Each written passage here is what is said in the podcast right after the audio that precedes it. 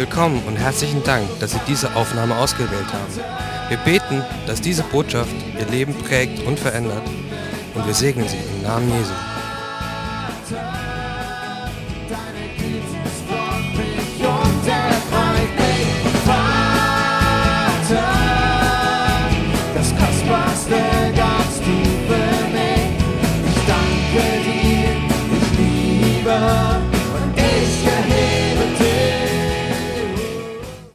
Morgen auch von mir.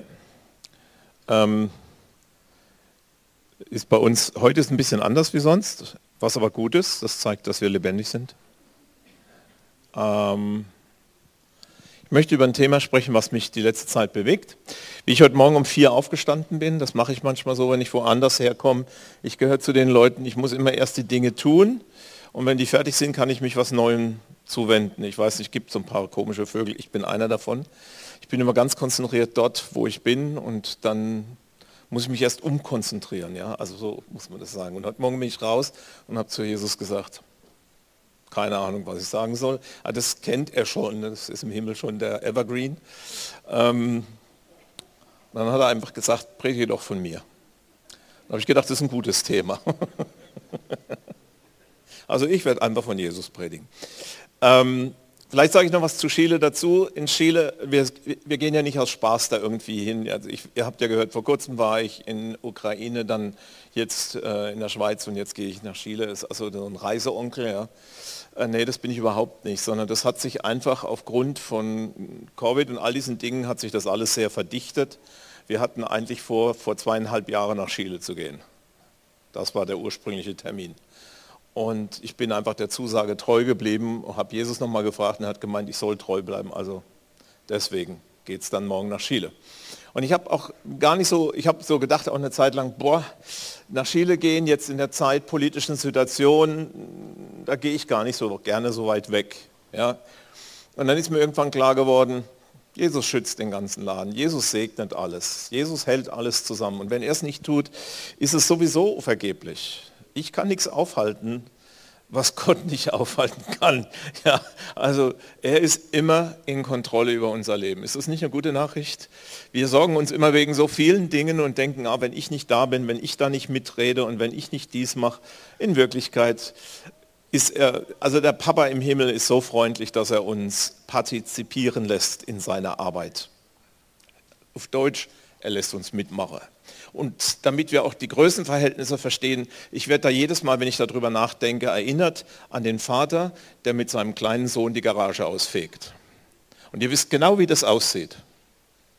Aber der kleine Sohn ist nachher stolz wie Bolle. Ich habe eine saubere Garage hinterlassen. Genau. Aber der Vater war eigentlich der, den Dreck weggemacht. hat. Und so ähnlich ist die Arbeit zwischen Gott und mir, dass ich gehe irgendwo hin und Gott macht die Sachen und anschließend komme ich, sage ich, oh, Zeichen und Wunder. Genau. Ja, super. Ich kann kein einziges vollbringen, also nebenbei bemerkt. Also von daher ist es wirklich Vater-Sohn-Action und so ist es auch in deinem Leben, dass Gott immer mit dir zusammenarbeitet und wenn du ihm erlaubst, dass er in deinem Leben mit dir tätig wird, dann erlebst du das, wie der Vater mit dir die Garage auskehrt. Ganz sicher. Und hinterher freuen sich beide. Gut. Ähm, ich wollte noch was über einen Missionstrip sagen. Wir haben da eine gewisse Notwendigkeit. Nämlich, eigentlich fahren wir am 10. nächste Woche, übernächste Woche, nach Oradia. Und ähm, ich sage euch das nochmal, die Missionseinsätze es ist etwas, was Gott uns gegeben hat als Gemeinde. Wir sind dazu aufgerufen, andere Gemeinden vor Ort zu stärken und zu unterstützen und sie zu segnen. Das ist unser Ding. Ähm, wenn man sich mal fragt, was macht die Vineyard Speyer eigentlich? Wir können sagen, wir pflanzen Gemeinden, wir pflegen Gemeinden und wir unterstützen Gemeinden. Das ist, was wir tun. Und was tut ihr sonst noch? Naja, es gibt ja auch noch andere christliche Werke und Gemeinden, oder? Unser Job ist das mit der Gemeinde. Also wir gehen hin und unterstützen Gemeinde jetzt hier in Oradia, dann hoffentlich noch in Ungen und dann in Tel Aviv. Das ist die, der Plan. Jetzt haben wir für Oradia, weil es relativ kurzfristig scheinbar kam, haben wir zu wenig Anmeldungen.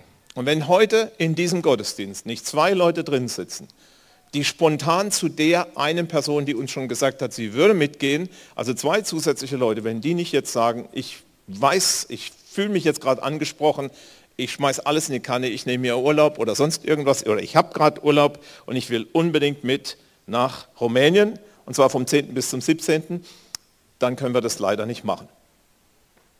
Das gilt nicht für die anderen Sachen. Klar, wir gehen auf jeden Fall, glaube ich, nach, in, nach Chisinau, so, äh, also nicht nach Chisinau, eigentlich nach Ungen. Und wir werden auch nach Tel Aviv gehen.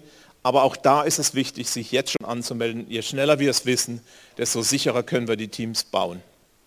Also, ich warte bis nach dem Gottesdienst. Und wenn Gott dir was zeigt und wir darüber miteinander zusammen übereinstimmen, dann machen wir es. Freue ich mich. Das wollte ich noch gesagt haben dazu. Gut, jetzt eigentlich zum Thema, das mich äh, bewegt hat. Und dieses Thema ist, wem folgen wir? Und ähm, dann sagt man in der christlichen Kirche, ist doch ganz klar, wir folgen Jesus. Ja, ich muss bei mir immer nachschauen, wem ich folge. Ich weiß nicht, wie es bei dir ist. Ich merke ganz schnell, dass wir auch anderen Dingen folgen. Also zum Beispiel äh, im Moment setzt sich allmählich durch, dass Männer wieder so komische Blümchenhemden tragen. Ist euch das schon mal aufgefallen? Ja? Ich finde zwar, äh, ich, äh, ja, genau. Aber eigentlich ist das es jetzt wieder, das war schon mal zwischendrin, ich bin noch ein, ein Ausgeburt der 70er Jahre, das war zwischendrin mal abgelegt. Versteht ihr, was ich meine? Da no, no Blümchenhemd, ja? Also das war da bei Männern total uncool dahinter steckt der Zeitgeist. Wer hat mir eigentlich damals gesagt, dass Hosen mit ewig langem Schlag schick aussehen? Die waren vollständig unpraktisch. Versteht ihr, was ich meine? Also, wer, wer macht unsere Geschmacksnerven? Ihr glaubt gar nicht, wie viele Dinge da passieren in unserem Leben, wo wir uns schon noch überlegen müssen, wem folge ich eigentlich? Politisch, sozialpolitisch, modetechnisch, geschmacksmäßig. Das ist alles nicht festgelegt. Also wem folge ich? Ich möchte von vorne damit anfangen. Ich möchte euch zuerst einmal ähm, euch eine Geschichte, ähm, diesen Text mit euch lesen, weil der eigentlich, dieser Text, den liebe ich so, zum einen, weil es, wenn es, es gibt ja so ein paar Vignette-Texte, dies hier ist ganz sicher einer der grundlegenden Texte der Vignette-Bewegung. Ja? Und in diesem Text, wenn man genau hinguckt, kann man jemanden erkennen, den wir folgen sollten. Das steht in Matthäus 14, 31 bis 21. Als Jesus hörte, als Jesus das hörte, entwich er von dort in einem Boot in eine einsame Gegend allein. Und als das Volk das hörte, dass Jesus da entwichen ist, ähm, folgte es ihm zu Fuß aus den Städten. Und Jesus stieg aus und sah die große Menge. Und sie jammerten ihn und er heilte ihre Kranken. Am Abend aber traten seine Jünger zu ihm und sprachen, die Stätte ist einsam, die Nacht bricht herein, lasst das Volk gehen, damit sie in den Dörfern gehen und sich zu essen kaufen. Aber Jesus sprach zu ihm, ihnen, es ist nicht nötig, dass sie fortgehen, gebt ihr ihnen zu essen. Sie sprachen zu ihm, wir haben hier nichts als fünf Brote und zwei Fische. Und er sprach, bringt sie mir her. Und er ließ sich das ganze Volk lagern auf, auf das Gras und nahm die fünf Brote und zwei Fische, sah auf zum Himmel, dankte und brach's und gab die Brote den Jüngern. Und die Jünger gaben sie dem Volk. Und sie aßen alle und wurden satt und sammelten auf, was an Brocken übrig blieb, zwölf Körbe voll. Die aber gegessen haben, waren etwa 5000 Männer ohne Frauen und Kinder und circa 15.000 mit Frauen und Kindern. Also eine Riesenmenge Situation ist völlig klar. Ähm, da gibt es keine Möglichkeit, also wir haben ja heute schon einiges vom Unmöglichen gesprochen. Es ist eine unmögliche Situation. Man kann mit fünf Brote und zwei Fische unter uns gesagt ein Kind satt kriegen und das war's dann. Alle anderen gucken zu und hoffen, den Geruch in die Nase zu kriegen. Mehr ist nicht. Ja? Und genau das passiert hier. Und dann kommt Jesus und das, was ich da so klasse finde an der Geschichte, die Jünger kommen mit einem Anliegen, äh, super sozial motiviert, das arme Volk, habt ihr schon mal gehört so? Das arme Volk, das könnte ja jetzt leiden, weil sie so lange Jesus haben zuhören müssen, den ganzen Tag schon. Ja? Ähm, ich würde was drum geben, ich würde freiwillig nichts essen. Ja? Also wenn es daran liegt, äh, tagelang würde ich ihm zuhören. Aber nur am Rande. Auf jeden Fall, die Jünger haben da voll das Herz fürs Volk. Ja? Und dann sagt er, nö, nö, ist nicht nötig, dass die gehen. Lasst die doch einfach hier. Gebt ihr ihnen zu essen. Und ich kann mir diesen Moment unglaublich gut vorstellen. Ich glaube, die zwölf haben aus der Wäsche geguckt, die sind schier in Ohnmacht gefallen. Was heißt hier? Ich meine, hallo, wir? Die Leute? Und dann haben sie gleich Jesus auf den Boden der Tatsachen zurückbringen wollen und haben ihm gesagt, würden wir ja gerne, ne? nur wir haben keine Ressourcen. Ja? Aber wir würden doch gerne der Welt helfen, wenn wir Ressourcen hätten, oder?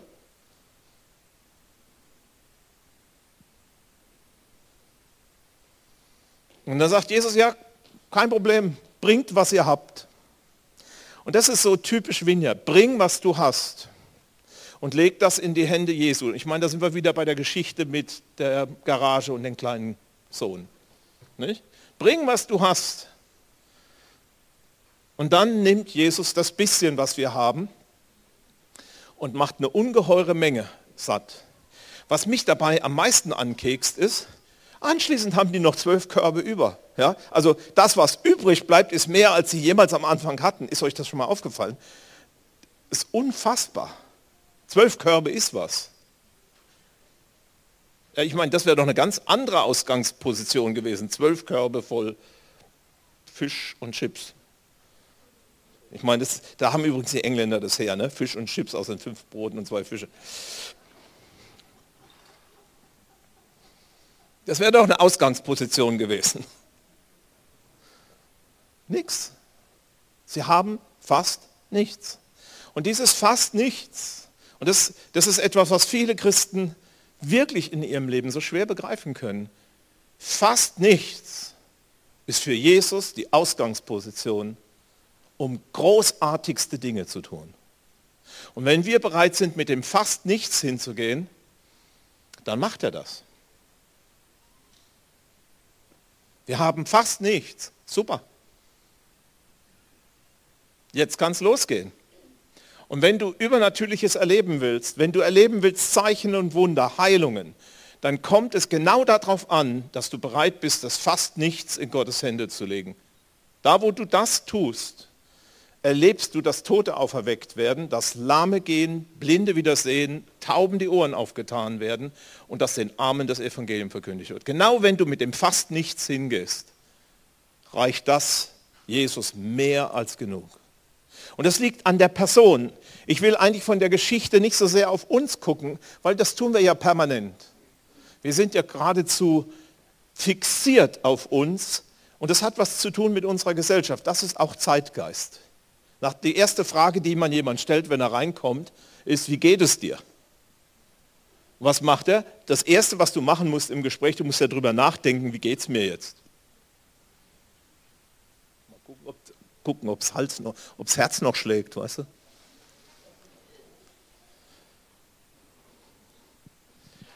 Wir haben uns eine Gesellschaftsform angewöhnt, wo es immer um uns geht. Aber es geht in dieser Geschichte eigentlich nicht um die Jünger. Es geht in dieser Geschichte um Jesus. Wir haben festgestellt, wir haben fast nichts, wir haben festgestellt, damit kann er was anfangen und jetzt stellen wir mal fest, wer ist er eigentlich? Und wenn ich die Geschichte analytisch mir anschaue, dann schaue ich hin und sage, als erstes fällt mir auf, dass Jesus die Menschen liebt. Er liebt die Menschen. Als er die ganzen Kranken sieht und die ganzen dämonenverseuchten Leute und diese ganz, den ganzen Schrott sieht, den diese armen Menschen mit sich tragen, das Erste ist, er liebt sie und das wird handgreiflich. Er heilt sie alles, sagt, sagt sie Matthäus. In, in Markus heißt es, und er hielt ihnen eine lange Predigt. Also die Verkündigung und die Tat, das war Jesu, was er gemacht hat. Und dann geht es weiter, der, der, ich meine bei Lukas, der erwähnt, glaube ich, dass er beides gemacht hat. Und Johannes sagt, die Leute kamen sowieso nur, weil sie wussten, was Jesus mit ihnen tat. Also das ist ungefähr die vier Berichte. Und die sind, interessanterweise ist ja gerade dieser Bericht in allen vier Evangelien. Also er heilte die Kranken und Gebundenen und machte sie frei. Dann, er beauftragt seine Jünger, er gibt Aufträge. Er, er, er hat, das Evangelium ist von Anfang an so ausgelegt, dass er will, dass wir in Aktion kommen. Also Christentum hat am wenigsten damit zu tun, in der Kirche rumzuhocken. Das ist, das ist wirklich eine der Seuchen der Christenheit. Das ist ja klar, wenn du schon gefragt wie geht es mir, dann ist mir schon ganz schwach und dann muss ich mich setzen. Beim nächsten Mal, wenn du jemanden triffst, frag ihn doch mal, hey, wie geht's dir mit Jesus? Dann hast du schon mal eine steiler Vorlage für ein gutes Gespräch. Weißt du was? Ich sag mir manchmal vorm Spiegel, pass mal auf, Alter, ist eigentlich ziemlich egal, wie es dir geht. Ich rasiere dich trotzdem. Weil das gar nicht so wichtig ist. Mein Gefühl unterliegt allen möglichen Faktoren. Wenn die Sonne scheint, bin ich immer potenziell gut drauf. Regnet es, ist es nicht so dick. Wenn es kalt wird, ist es ganz schwierig. Versteht ihr? Ich meine, was willst du mit so jemandem anfangen? Dem soll ich jetzt noch fragen, wie es dem geht? Völlig unbeständig an der Stelle.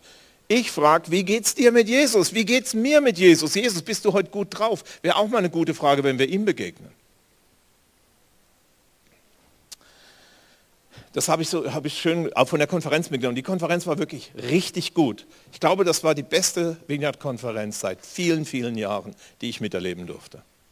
Das wollte ich euch auch mal sagen, weil wir ja auch manchmal nicht ganz so fröhlich waren über manche Dinge. Das war richtig toll. Und das, was mich am meisten beeindruckt hat, die Vineyard-Bewegung hat Hunger nach dem Heiligen Geist wie blöd. Das war von morgens bis abends die gesamte Zeit das Thema. Komm, Heiliger Geist. Das war alles, was wir wollen. Und das passt gut zu uns. Also nur mal am Rande. Interessant ist, dass er, Jesus ist bereit, unfertige Menschen zu gebrauchen. Er ist bereit, Leute zu nehmen, die wir uns alle nicht aussuchen würden. Ähm, in keinem Managerprofil bekämen die zwölf Jünger gute Noten, außer vielleicht der kritische Thomas und der Verräter Judas. Weil die nämlich sehr sachorientiert sind und die Dinge richtig einschätzen. Alle anderen würden wir so nicht nehmen. Und Jesus nimmt solche Leute. Jesus nimmt Leute wie mich, er nimmt Leute wie dich, weil er Spaß dran hat, dass sein Königreich einbricht und dass seine Maßstäbe wichtig werden. Denn die Welt hat verschobene Maßstäbe. Und ganz interessant, Jesus ist jemand, der satt macht mit sehr wenig. Es braucht wirklich nicht viel. Jesus macht satt mit sehr wenig. Und in unserem Leben ist es ganz häufig so, dass wir denken, oh, ich habe Mangel, ich habe Mangel, ich habe Mangel. Ich habe eine gute Nachricht für dich. Dein Mangel ist die steile Vorlage für Gottes große Segnung. Soll ich es nochmal sagen? Dass du Dein Mangel ist eine steile Vorlage für Gottes Segnungen. Wenn du bereit bist, deinen Mangel, das bisschen zu Gott zu bringen, hast du eine Riesenchance, massiv gesegnet zu werden. Und deswegen ist es so wichtig, dass wir schauen auf den, wer es ist. Und wir könnten von Jesus viel mehr noch sagen. Er liebt die Menschen, er hat gute Gedanken und so weiter. Da machen wir weiter. Ich möchte noch was anderes beleuchten. Jesus ist anders als der Zeitgeist oder die Meinung anderer wir verstehen gar nicht, wie sehr unsere Gesellschaft humanistisch unterlaufen ist. Ja? Ich glaube, dass der größte und gefährlichste Geist unserer Zeit der Humanismus ist. Weil die Lehre des Humanismus ist eine Irrlehre. Sie basiert auf der irrigen Annahme, dass der Mensch von Grund auf gut wäre und man nur die Dinge ändern muss, nur die Verhältnisse ändern muss, damit das Gute auch rauskommt. Und das ist eine saftige Lüge. Die Güte und die Freundlichkeit der Menschen kommen immer zu Vorschein an allen Ecken und Enden. Und wenn wir nach Ukraine gucken, muss ich sagen, die Hölle ist los. Und wieso kann ein normaler 21-jähriger Russe plötzlich auf die Idee kommen, einen 61-jährigen Mann einfach mal umzuschießen?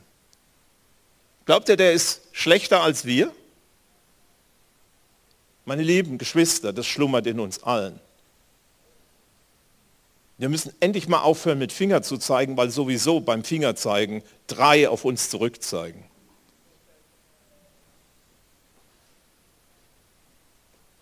Wir sind nicht besser als die anderen Menschen, auch wir Christen nicht. Und wer glaubt, dass Christen bessere Menschen sind, der kann das ausprobieren in der Gemeinde, der wird sehr schnell enttäuscht sein. Warum? Ist ganz einfach. Ist wie bei der Mafia. Stell dir vor, die ganze Mafia bekehrt sich. Und wir feiern am ersten Tag mit der Mafia Gottesdienst. Wisst ihr, was dann drin sitzt in der Gemeinde? Alles Mafiosis. Und wenn du ihnen begegnest, die verhalten sich wie Mafiosis. Das dauert eine lange Zeit, bis sich das Mafiositum aufgrund von Jesus verflüchtigt. Warum wunderst du dich, dass du in der Gemeinde Mafiosis triffst? Jesus ist gekommen, die zu retten, die keiner will. Und die sitzen alle hier drin.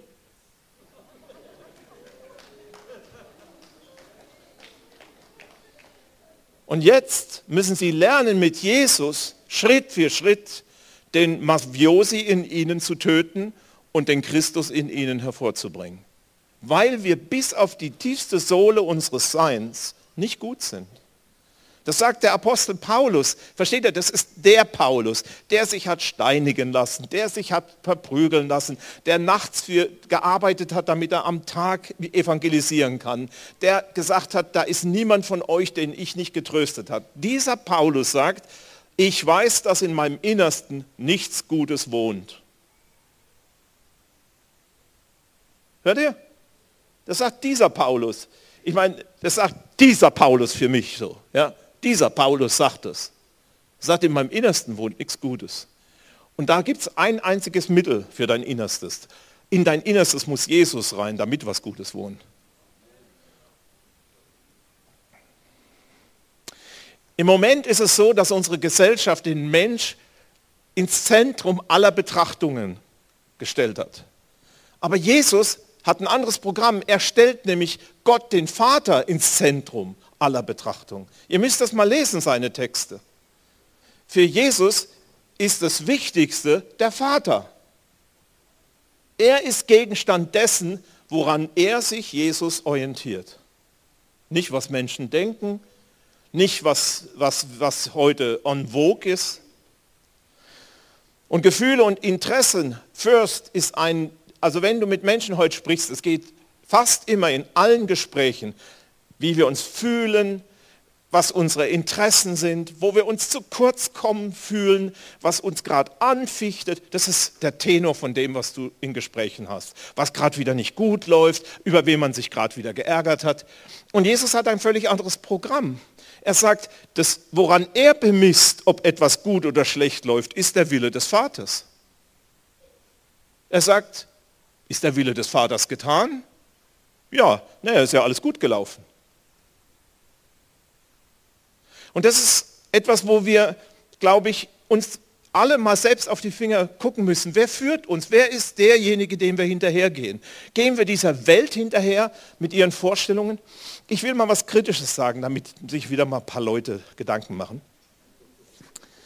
Gestern hat Spanien eingeführt, ein Jahr ist ein Jahr. Habt ihr das mitbekommen? Ich fand es gut. Ich finde es gut. Also ich, selbstverständlich ist es so, dass jede Frau über ihren Körper selbst bestimmen sollte. Null Diskussion darüber. Also null Diskussion. Und natürlich sollten Frauen absolut einverstanden sein, wenn ein Mann mit ihnen schlafen möchte. Ansonsten ist das nicht in Ordnung. Sind wir uns ja völlig einig. Aber dass wir hingehen, Kampagnen starten, ein Gesetz durchsetzen müssen, das in Zukunft jeden Mann potenziell erstmal als, als Vergewaltiger sieht, das ist das, was wir uns nebenbei dabei einkaufen. Wenn Großväter ihre Toch Enkeltöchter nicht mehr auf den Schoß nehmen möchten, weil sie nicht in den Verdacht von Missbräuchlern kommen möchten. Leute, es riecht und zwar nicht gut.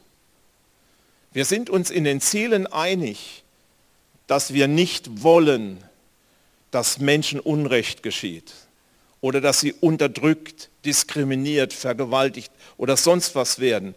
Nur glaube ich nicht, dass alle Verbote zu einer besseren Menschheit führen sondern ich glaube, dass Jesus einen anderen Weg dafür hat. Wenn wir ihm nachfolgen, fühlen wir uns dem Willen Gottes verpflichtet. Und wenn der Wille Gottes das Wichtigste in meinem Leben ist, werde ich keine Frau dieser Welt auch nur ein Haar krümmen als Mann und umgekehrt übrigens genauso. Weil der Wille Gottes ist das Gute, das Vollkommene und Wohlgefällige. Und Jesus hat längst was festgelegt, bevor wir Menschen kapieren, dass es wichtig wäre. Ich weiß, weil, wisst ihr, die Bibel war das erste Buch vor fast 2000 Jahren, wo gesagt hat, äh, es ist keine Nationalität interessant, es ist kein Geschlecht interessant, es ist keine Hautfarbe interessant, sondern wenn wir in Jesus Christus sind, sind wir eine neue Kreatur. Das hat Jesus schon lange vor aller unserer humanistischen Denkerei festgelegt gehabt. Steht schon lange in der Bibel. Die Gesellschaft konnte es nicht so schnell fassen und hat es manchmal auch nicht gemacht, weil sie in Sünde verharrt haben. Aber wenn wir diesem Jesus folgen, ist das für, für mich, war das nie eine Frage. Da, das, da hat mich Gott gleich am Anfang tief erwischt. Ja? Und wir können bitten, Herr, verjagt die, die Mafioso-Natur von mir. Es ist so wichtig, dass wir Jesus folgen. Jesus macht den Willen Gottes erstrangig. Wir sollten in unserem Leben den Willen des Vaters erstrangig haben und sagen, vor meiner eigenen Interesse ist mir der Wille des Vaters wichtig. Denn ich habe festgestellt, gab vorhin so eine süße Szene, meine äh, älteste Enkelin kam an, hat uns ganz süß begrüßt und ich bin, freue mich da jedes Mal, aber wie? Und Jutta hatte was gerichtet für sie, weil sie was braucht. Und dann ging sie wieder so weg mit ihrem Geschenk quasi von Judah. Und habe ich gedacht, das ist wie beim Vater. Jedes Mal, wenn ich zum Vater komme und einfach nur Zeit mit ihm verbringe, ich gehe jedes Mal mit dem Geschenk weg. Wenn ich seinen Willen suche, ich gehe jedes Mal beschenkt weg. So ist nämlich der Vater. Der Vater belohnt, das sagt die Bibel, wörtlich. Gott belohnt alle die, die ihn suchen. Hast du schon mal gelesen? Er ist Belohner all der Menschen, die ihn suchen. Wenn wir ihn suchen, seinen Willen suchen, da kommen wir beschenkt nach Hause. Das ist ein ganz anderes Programm als du darfst dies nicht, du sollst jenes nicht tun. Das ist die Erfüllung des Herzens mit dem heiligen Willen des lebendigen Gottes. Und das finde ich großartig.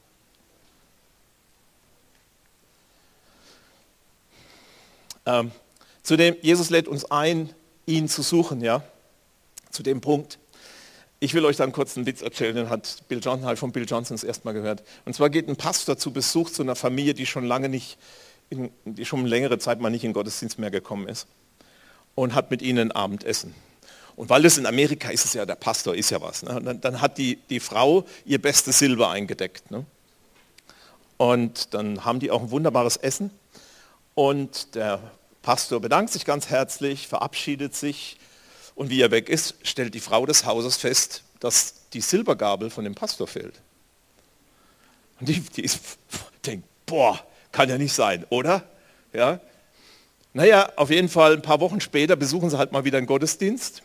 Und dann kann die Frau nicht widerstehen und geht vor zum Pastor und sagt, ähm, ja, es war schön, danke, dass du gekommen bist, aber wir vermissen seitdem eine Silbergabe. Sagt der Pastor, ja, das weiß ich. Sie guckt ihn ganz groß an und sagt, ja, die habe ich in eure Bibel gelegt.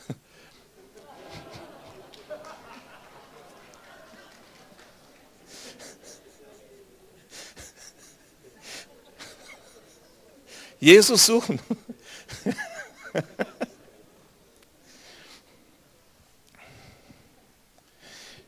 Diese Gesellschaft verleugnet das Böse im Menschen und Jesus hält der Gesellschaft den Spiegel vor. Ich höre das immer so, ah, die Bergpredigt, ja, also das von der Bibel, ich kann ja sonst nicht, das Alte Testament ist ja furchtbar, aber die Bergpredigt. Ich sage euch, was die Bergpredigt ist. Die Bergpredigt ist die schlimmste Passage in der ganzen Bibel. Die wirklich schlimmste. Weil da steht nämlich drin, dass ich eigentlich ein Drecksack bin. Doch? Jesus sagt, wenn du deinem Nächsten nur zürnst, bist du ein Mörder. Dankeschön. Wenn du die Frau deines Nächsten nur anschaust und sie zu begehren, hast du mit ihr schon die Ehe gebrochen. Super. Also das haben wir alle gebraucht. Ne? Schon schwer genug, all das nicht zu tun. Und jetzt kommt Jesus und sagt, wenn ich dir einen Spiegel vorhalte, siehst du rabenschwarz aus. Und zwar bis in die Substanz hinein. Und das hat Jesus absichtlich gemacht. Nein, der Mensch ist nicht gut. Der Mensch hat tiefe, massive, er ist mass, also die meisten Menschen sind in ihrem Innersten massiv gestört. Das merke ich immer, dass Horrorfilme, habt ihr euch mal überlegt, wie bekloppt Horrorfilme sind? Wir gucken sie uns an und anschließend sagen wir unseren Nachbarn, ich konnte wieder nicht schlafen, ich habe da, ich meine, wie, wie, wie krank ist das? Und außerdem, was fasziniert mich an einem Horrorfilm? Was finde ich daran toll, dass da irgendjemand irgendwas Böses tut? Geht's noch? Das hat mit dem Bösen da drin zu tun. Warum gucken wir uns Kriegsbilder so gerne an? Also wenn Jesus uns einen Spiegel vorhält, Leute, dann sehen wir alle schattig aus und wir merken, dass wir diesen Gott brauchen. Wir brauchen diesen Jesus. Jetzt geht es noch ein Stück weiter. Sagen wir mal, wir folgen nicht dem Zeitgeist, aber wir folgen unseren Erfahrungen. Es gibt ganz viele Leute, die mir begegnen und erzählen mir, was sie alles Schlimmes erfahren haben. Und dazu möchte ich mal eine Bibelstelle vorlesen, die im Hebräer steht. Da geht es um Bitterkeit und Unvergebenheit. Hebräer 12, 12 bis 16. Darum stärkt die müden Hände und die wankenden Knie und tu sichere Schritte mit euren Füßen. Dass nicht jemand strauchle wie ein Lahmer, sondern vielmehr nicht wie ein Lahmer, sondern ein Lahm, Lahmer. nicht mit A, sondern vielmehr, vielmehr gesund werdet. Jagt den Frieden nach mit jedermann und der Heiligung, ohne die niemand den Herrn sehen wird und seht darauf, dass nicht jemand Gottes Gnade versäume, dass nicht etwa eine bittere Wurzel aufwachse und Unfrieden anrichte und viele durch sie verunreinigt werden, dass nicht jemand sei ein Hurer oder Gottloser wie Esau, der um der einen Speise willen sein Erstgeburtsrecht verkaufte. Das ist ein ziemlich massiver Text. Was ich besonders sagen möchte an der Stelle, was uns oft nicht bewusst ist, dass wenn wir Sünden nicht vergeben, wenn wir uns den Luxus leisten, Dinge stehen zu lassen in unserem Herzen gegen andere Menschen, dann, hat, dann beginnt das in uns zu wirken und erzeugt Bitterkeit. Und hinterher haben wir nur noch ein wütendes, mieses Gefühl gegen ganze Leute, gegen ganze Gemeinden. Und die Wurzel davon ist nicht vergeben zu wollen. Jesus sagt, der Vater im Himmel sagt mal, ich werde euch eure Sünden vergeben, wie ihr, euch, wie ihr den anderen eure Sünden vergebt. Und wenn Sünde uns nicht mehr vergeben wird, dann staut sich das Böse in uns. Und das erzeugt in Wirklichkeit die Bitterkeit in unserem Herzen. Und es ist so, bitter, das wirkt sich nachher bis ins, in den Körper aus. Ich bin sicher, dass so manche Gicht, so manches Rheuma, so manche Autoimmunkrankheit beginnt mit nicht vergeben. Deswegen, das ist wirklich ein ernstes Thema in der Gemeinde. Hast du eine Klage gegen einen Bruder oder eine Schwester, dann geh du hin und regel es zwischen ihr oder ihm und dir. Kommst du nicht klar auf dem Level, geh ins nächste Level und bring jemanden mit und mach's dann. Klappt das nicht, geh vor die ganze Gemeinde. Das ist die Vorgehensweise der Bibel, die Gott uns lehrt.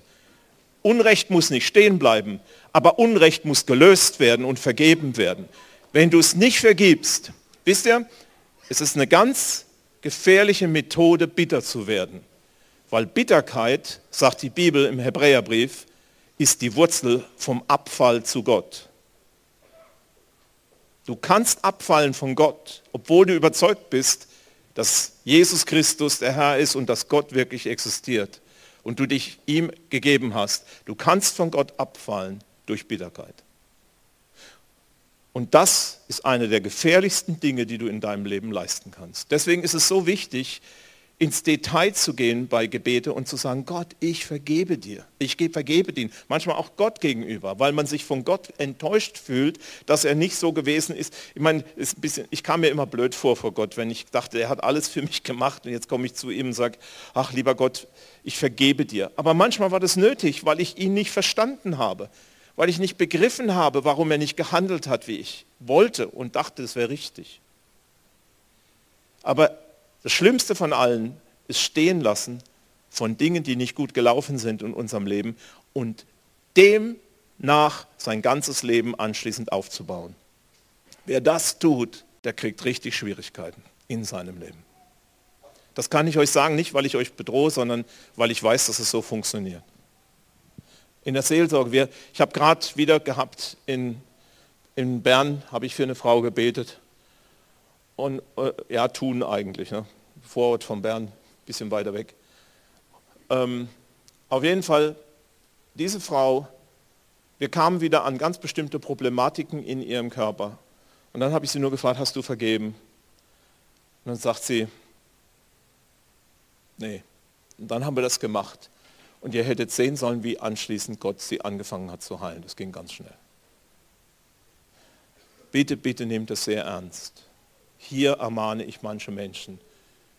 Gebt die Bitterkeit, gebt den Zorn, gebt die Unvergebenheit auf, auch gegen Gott. Es wird dich zu nichts führen, außer zu dem, dass es dir effizient schlechter geht. Hier heißt es, stärkt die müden Hände und die wankenden Knie. So, jetzt komme ich zum Schluss. Man glaubt es kaum. Das habe ich gehört, war gut. ähm, wer weiß, was im 4. Mose 21, 4 bis 9 steht? Darfst es auch Numerin nennen? Ja, habe ich mir gedacht. Das ist die Geschichte, wo das Volk Israel in der Wüste ist. Und ihr merkt schon, ich habe gesagt, wem folgen wir? Ja? Es geht heute um, wer hat die Führung in meinem Leben? In meinem Leben mir, Reinhard Rehberg, wer hat die Führung in meinem Leben? Ist es Jesus? Ist es die Gedanken der Zeit, die Ängste der Zeit? Ist es meine Vergangenheit, die ich noch nicht bewältigt habe? Wer führt mich? Und so hatten wir, das Volk Israel war in der Wüste und dann ist Folgendes passiert. Sie brachen auch auf vom Berg Hor auf dem Weg zum Schilfmeer, um das Land, um das Land Edom zu umgehen. Und die Seele des Volkes wurde ungeduldig auf dem Weg. Und das Volk redete gegen Gott und gegen Mose. Wozu habt ihr uns aus Ägypten heraufgeführt, damit wir in der Wüste sterben? Denn es ist kein Brot und kein Wasser da und unsere e Seele ekelt es vor der elenden Nahrung, genannt Manna. Da sandte der Herr feurige Schlangen unter das Volk und die bissen das Volk und es starb viel Volk aus Israel. Da kam das Volk zu Mose und sie sagten, wir haben gesündigt, dass wir gegen den Herrn und gegen dich geredet haben. Bete zu dem Herrn, dass er die Schlangen von uns wegnimmt.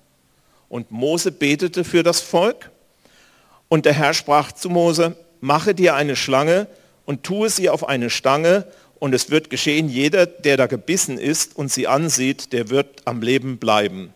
Und Mose machte eine Schlange aus Bronze und tat sie auf die Stange und es geschah, wenn eine Schlange jemanden gebissen hatte und er schaute auf die ehernde Schlange, so blieb er am Leben. Das ist die Geschichte in der Wüste. Und natürlich ist es hochprophetisch und hochsymbolisch, denn die Schlange auf der Stange ergibt ein Kreuz. Und Jesus greift es aus, oder Jesus spricht davon in Johannes 3, Vers 5, äh 14 und 15, sagt, wie Mose in der Wüste die Schlange erhöht hat, so muss der Menschensohn erhöht werden, auf dass alle, die an ihn glauben, das ewige Leben haben. Er nimmt es und sagt genau das, wie die Schlange erhöht werden musste von Mose, so muss ich erhöht werden. Und dann geht es in Johannes 12, 33 und 34 weiter. Und wenn ich und ich, wenn ich erhöht werde von der Erde, so will ich alle zu mir ziehen, Das sagte er aber, um anzuzeigen, welchen Todes er sterben würde. Also es geht um den Kreuzestod. Und es geht darum, dass im Prinzip in der Wüste schon diese erhöhte Schlange für den Tod Jesu Christi steht. Das Symbol der Schlange ist Sünde, böse Lebensumstände. Ja? Und es bleibt in unserem Leben nicht aus. Und vor allen Dingen das Volk Israel hatte ein Problem, hatte ja ein Identitätsproblem. Jesus war unterwegs mit einem Volk voller Sklaven. Man würde heute sagen auch voller Waisenkinder, denn das kommt in der Gemeinde öfters vor. Die meisten Gemeinden sitzen voll mit weisen Mentalitätsmenschen. Sie rechnen immer mit dem Schlimmsten. Sie rechnen immer, dass Gott nicht hört. Sie rechnen immer damit, dass er ihnen nicht Nahrung zur rechten Zeit gibt und außerdem, was er ihnen gibt, gefällt ihnen nicht. Kennt das jemand? Das ist irgendwie immer noch verbreitet. Und die Folge davon ist, dass die Sünde mächtig wird, dass das Böse Raum gewinnt in dem Leben der Menschen. Und dann sagt Jesus, ich habe aber eine gute Nachricht. Ich bin erhöht worden wie diese Schlange von Mose. Und wenn du mich anschaust, wenn du zu mir kommst und auf mich schaust, dann wird das Gift, dann werden diese Lebensumstände dich nicht töten. Dann werden diese Lebensumstände, die Bibel sagt sogar, dir zum Besten dienen und du wirst verwandelt werden und wirst gesund in deinem Innersten. Wenn ich Jesus folge und auf ihn schaue, ist nichts in meinem Leben noch in der Lage, mich wirklich zu töten. Nichts mehr in meinem Leben ist dann so mächtig, dass es mich zerstören kann, weil ich schaue auf Jesus. Dann kriege ich eine dumme Situation, ich kriege eine dumme Diagnose, ich kriege Schwierigkeiten an allen Ecken und Enden. Und das, was ich dann tun kann, ist sagen, hey Jesus, lass dich mal anschauen. Ich bin ja hinter ihm, ist ganz einfach. Dreh dich mal um, Jesus, ich brauche mal deine Aufmerksamkeit. Schau mich mal an, Herr. Ich schaue dich an. Und dann passiert dieses Wunder, dass er mich zu sich zieht und dass diese Umstände sich verändern dass das Gift aus der Situation rausgeht und ich lebensfähig bleibe. Ist das nicht eine coole Nachricht?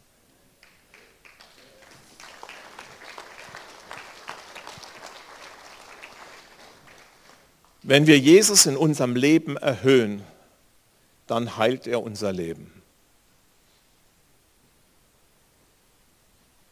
Das ist ja ganz witzig, das kann man ja, herrlich, deutsche Sprache hat so herrliche Wortspiele, wir können so spielen, vorwärts, rückwärts wenn wir Jesus in unserem Leben erhöhen, auf den höchsten Platz setzen, ja, dann kann man übrigens ihn auch aus jeder Situation sehen, dann heilt er unser Leben. Und wenn es dir gerade schwer fällt, wenn du gerade sagst, ich habe in einer schlechten Woche den schlechtesten Tag meines Lebens, ähm, wenn du dich irgendwie so wie ein Schluck Wasser in der, in der Kurve fühlst, oder wie total verscheißert von allen möglichen Sachen, möchte ich dich bitten, dass du jetzt aufstehst und wir gucken gemeinsam mit dir auf Jesus.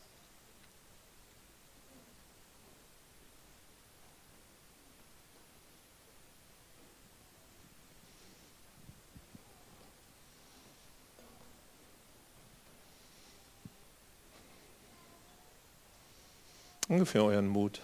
Danke für euren Mut.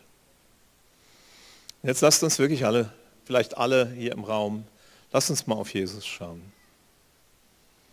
Sag Jesus, danke, dass du erhöht bist. Du bist in unserem Leben, Jesus. Wir schauen auf dich. Vater, ich bitte dich im Namen Jesu, dass das Gift, das in den Leben dieser Menschen durch die Schlange gekommen ist, dass du dieses Gift unwirksam machst. Vater, ich bitte dich in Jesu Namen, dass dieses böse Gift in den Herzen dieser Menschen hier seine Wirkung verliert, in den Umständen ihres Daseins seine Wirkung verliert. Vater, ich bitte dich in Jesu Namen, dass sie alle dich preisen können, weil du das Schlangengift in ihrem Leben völlig entmachtet hast. Vater, das bitten wir in Jesu Namen. Und danke, dass du das jetzt tust in deiner Güte. Jesus, wir danken dir, dass du derjenige bist, der in unserem Leben erhöht ist. Wir danken dir, dass wir auf dich jetzt schauen können. Hilf uns, Jesus, dir zu folgen und niemanden sonst mehr. Darum bitten wir dich, Jesus. Auch zu Hause macht hier bitte mit. Es gibt eine Menge Schlangen. Danke, Herr, dass du uns heilst. Amen.